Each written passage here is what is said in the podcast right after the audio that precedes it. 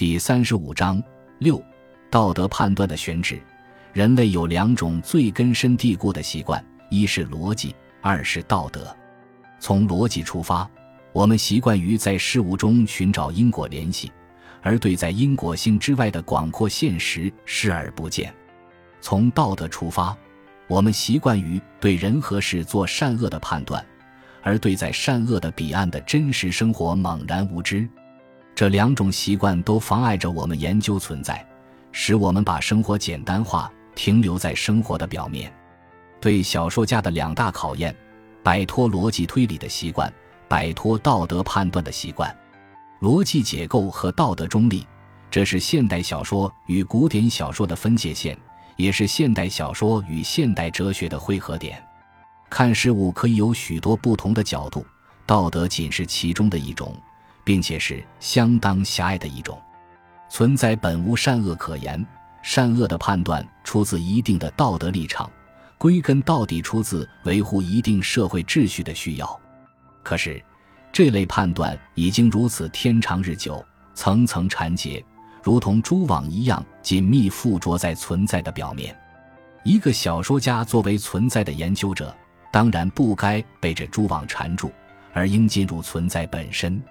写小说的前提是要有自由的眼光，不但没有禁区。凡存在的一切皆是自己的领地，而且拒绝独断，善于发现世间万事的相对性质。古往今来，在设置禁区和助长独断方面，道德起了最重要的作用。因此，唯有超脱于道德的眼光，才能以自由的眼光研究存在。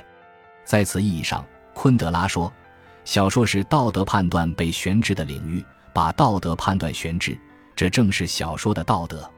从小说的智慧看，随时准备进行道德判断的那种热忱，乃是最可恨的愚蠢。安娜是一个堕落的坏女人，还是一个深情的好女人？沃伦斯基是不是一个自私的家伙？托尔斯泰不问自己这样的问题，聪明的读者也不问，问并且感到困惑的读者已经有点蠢了，而最蠢的则是问了并且做出断然回答的读者。昆德拉十分瞧不起卡夫卡的遗嘱执行人布洛德，批评他以及他开创的卡夫卡学，把卡夫卡描绘成一个圣徒，从而把卡夫卡逐出了美学领域。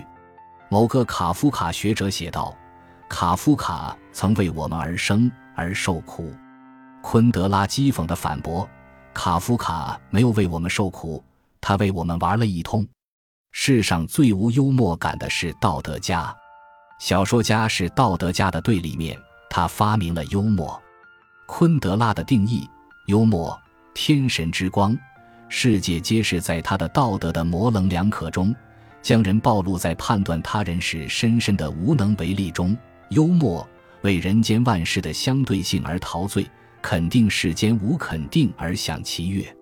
我们平时斤斤计较于事情的对错，道理的多寡，感情的厚薄。在一位天神的眼里，这种认真必定是很可笑的。小说家具有两方面的才能：一方面，他在日常生活中也难免认真，并且比一般人更善于观察和体会这种认真、细致入微的洞悉人心的小秘密；另一方面，作为小说家，他又能够超越于这种认真，把人心的小秘密置于天神的眼光下。居高临下的看出他们的可笑和可爱。上帝死了，人类的一切失去了绝对的根据。哲学曾经为此而悲嚎。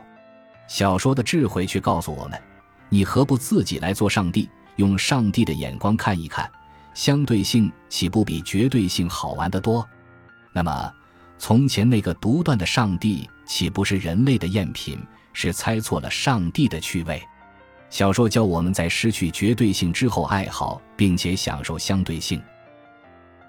感谢您的收听，本集已经播讲完毕。喜欢请订阅专辑，关注主播主页，更多精彩内容等着你。